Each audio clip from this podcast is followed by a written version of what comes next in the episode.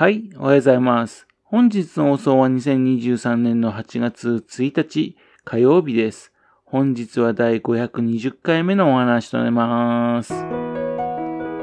のチャンネルは福島県郡山市在住の特撮アニメ漫画大好き親父のぴょん吉が響きになったことをだらだらと話をしていくという番組です。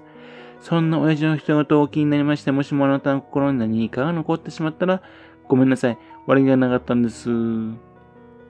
不幸にもこの番組に興味を持ってしまったら、ぜひ今後もごひいきのほどよろしくお願いいたします。今日はですね、ちょっと用事がありまして、朝6時に出発なんですよ。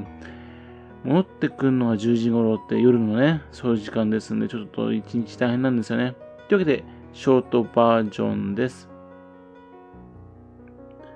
7月7日のね、特撮の日から始まりました、福島特撮検定2023でしたけどもね、あの、昨日31日のですね、17時ね、が締め切り時刻だったんですね。時間の余裕がある時にやろうと思っていたんでね、あーっと気づいた時にですね、もう締め切り間際だったんですね。というわけでね、昨日ですね、ギリギリね、なんとか提出いたしました。送るとですね、受付人数が返ってくるんですがね、170人近い人はね、回答したようです。問題はですね、昨年に比べてね、優しい感じでしたね。わかりにくいものが少ないって言った方がいいでしょうか。そんなわけでね、今回はですね、全問正解のつぶら英字級になる人はね、多そうだなって感じですね。全問正解のね、つぶら英字級の人の中からですね、抽選で10名にね、景品がね、プレゼントされるってことなんですかね。本当に今年はですね、抽選になりそうですね。とりあえず、本日のね、の回答発表があるそうなので、ね、それを楽しみにしているところなんですね。で、もう回答出たかなーっていうのね、午前0時過ぎた時ですね、須賀川市のね、特撮文化のページを見たわけなんですよ。まだ出てないですね。まあ当然ですね。今日のですね、あの、昼間頃、多分出るんでしょうかね。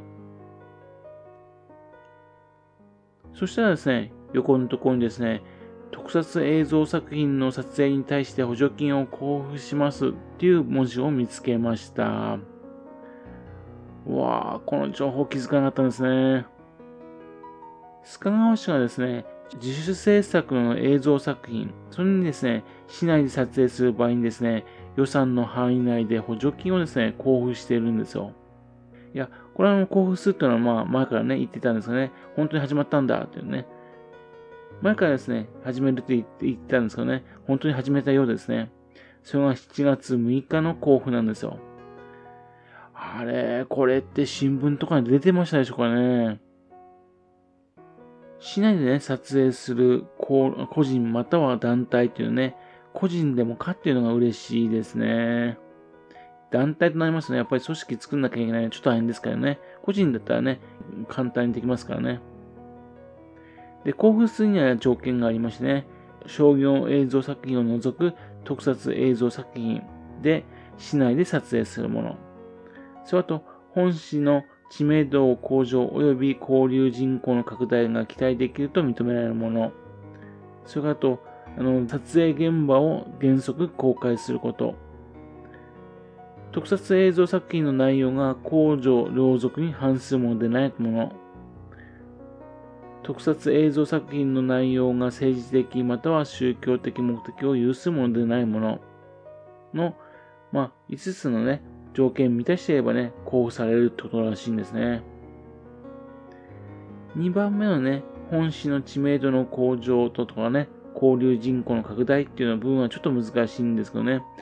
例えばの、須賀川市でね、開催予定のね、自主制作怪獣映画選手権、ね、そしたらね、応募とかね、予定だとかね。そうするとまあ絶対問題ないのかなと。あるいはね、あのー、日本のあちこちでね、特撮系の映像イベントありますからね、そこで上映するだとかね。あるいは、徹底でもね、上映会するとか。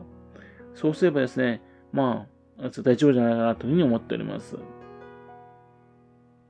ただその補助金が出ましてもね、その対象の使えるやつが狭かったらどうしようもないわけですね。というので、その対象経費です。撮影スタッフ及び役者の移動に要する経費。撮影スタッフ及び役者の市内のでの宿泊に要する経費。かっこ食料費を除く。着ぐるみ、ミニチュア等の制作及び修繕に要する経費。撮影機材の借り上げに要する経費。撮影セット等の設営及び撤去に要する経費。撮影地等の施設利用、使用に要する経費だそうです。1番目の移動ね、とそれとスタッフの移動と役者の移動、そしてあと2番目の宿泊に使えるというのはポイント高いですね。要するに、須賀川市に来る費用ですね。そしたら須賀川市が持ちますってことですね。補助しますってことですよね。県外からですね、特撮作品をね、作りたいっていう人はね、呼べるってことですよね。で、たどこに呼ぶかっていうと、やっぱり長沼ラボなんでしょうね。ですが問題はですね、長沼ラボを使用できるのかどうかっていう点と、それと特撮アーカイブセンターにありますね、特撮撮影の備品っていうかね、それを借りられるかどうかですね。その説明がないんですよね。そこが使用できるかどうかっていうんでね、スカオで撮影する旨味が生じるわけですよね。そうなければ、スカオで撮影する意味がないですからね。というわけで、その点がどうなのかっていうのはね、特撮文化推進課、そちらにね、問い合わせしてみようかな、なんていうふうに思ったりとかしてます。またこれ、遠くの人だけじゃなくてね、近場の人にとっても恩恵ありますよね。